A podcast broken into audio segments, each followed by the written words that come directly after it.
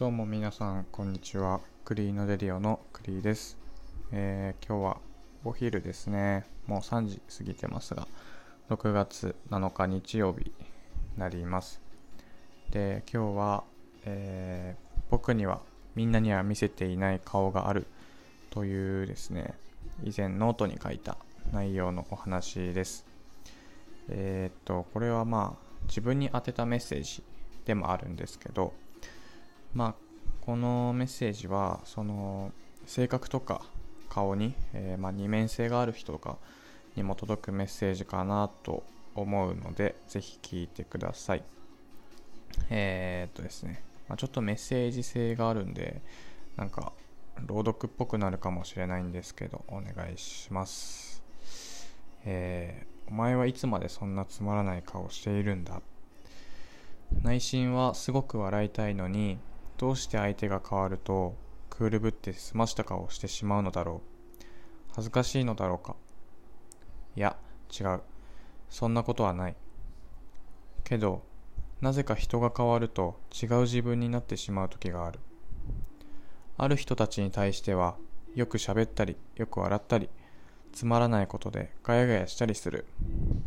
ある人たちに対しては自分のことをほとんど喋らず相手の話に対しては「へえふーん」の返事のみ。その度に思う。本当の自分ってどれなんだろう。どれも自分が持っている部分が出てしまっているんだがあからさまに出すぎて揉めることも多い。そして毎回解決せずに終わる。よくクリー君みたいな子供が欲しい。クリー君みたいな弟が欲しい。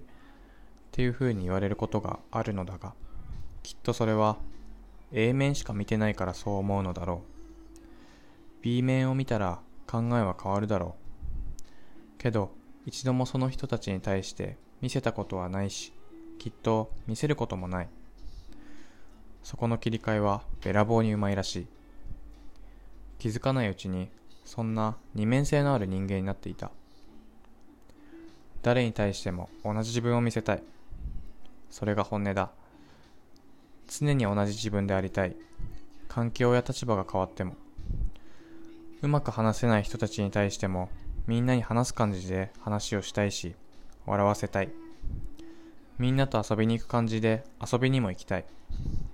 そう心では思っているのに行動行動が起こせずにもう10年くらい経ちそうだ。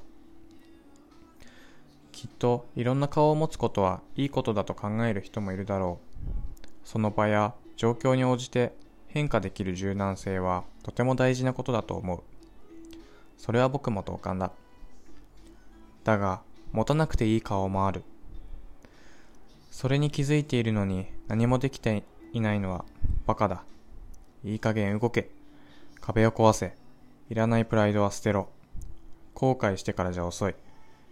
今を必死に生きるんだろう。お前は絶対に変われる。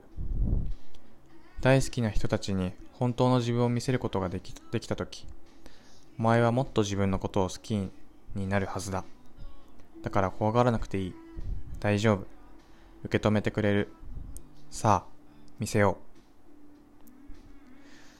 う。はい。というわけで、えー今日はこういうちょっとメッセージ性のですね内容のお話でした、えーいかがだったでしょうか？まあ僕はねそういうちょっと、まあ、別に二重人格まではいかないですけどまあこう人によってまあ自分のなんだろう態度というか振る舞い方を変えてしまうっていう部分があるんででまあ結構それについていろいろ言われることも多くてでも変えようっていうか普通であろうとするんですけどなんかなかなかうまくそこの切り替えができなくて。でもう10年ぐらい経っちゃってるんですけど。本当なんかもうそろそろ変わらないっていうなんだろう。そういうことできるようにならないとなんか後でね後悔する気がするんですよね。だからどんな人に対してもまあ自分っていうね僕だったらそう。友達と多分一緒にワイワイしてる時とかっていうのは本当の自分であるからそういう自分を他の人見せられない人たちに見せられたらいいなっていうふうに思います、えー、皆さんはどうですかね？そういうところありますか？もしそういうので悩んでるんだったらまずはなんか文章に書いてみたりとかまあ言葉にして自分に言い聞かせたりとかしてみたらいいのかなというふうに思います。えー、というわけで今日のクリのレディオは、えー、まあなんだっけそう僕には見せていない顔があるよっていうことについてちょっと朗読させてもらいました。えー、それでは今日も素敵な一日をお過ごしください。クリーのレディオのクリーでした。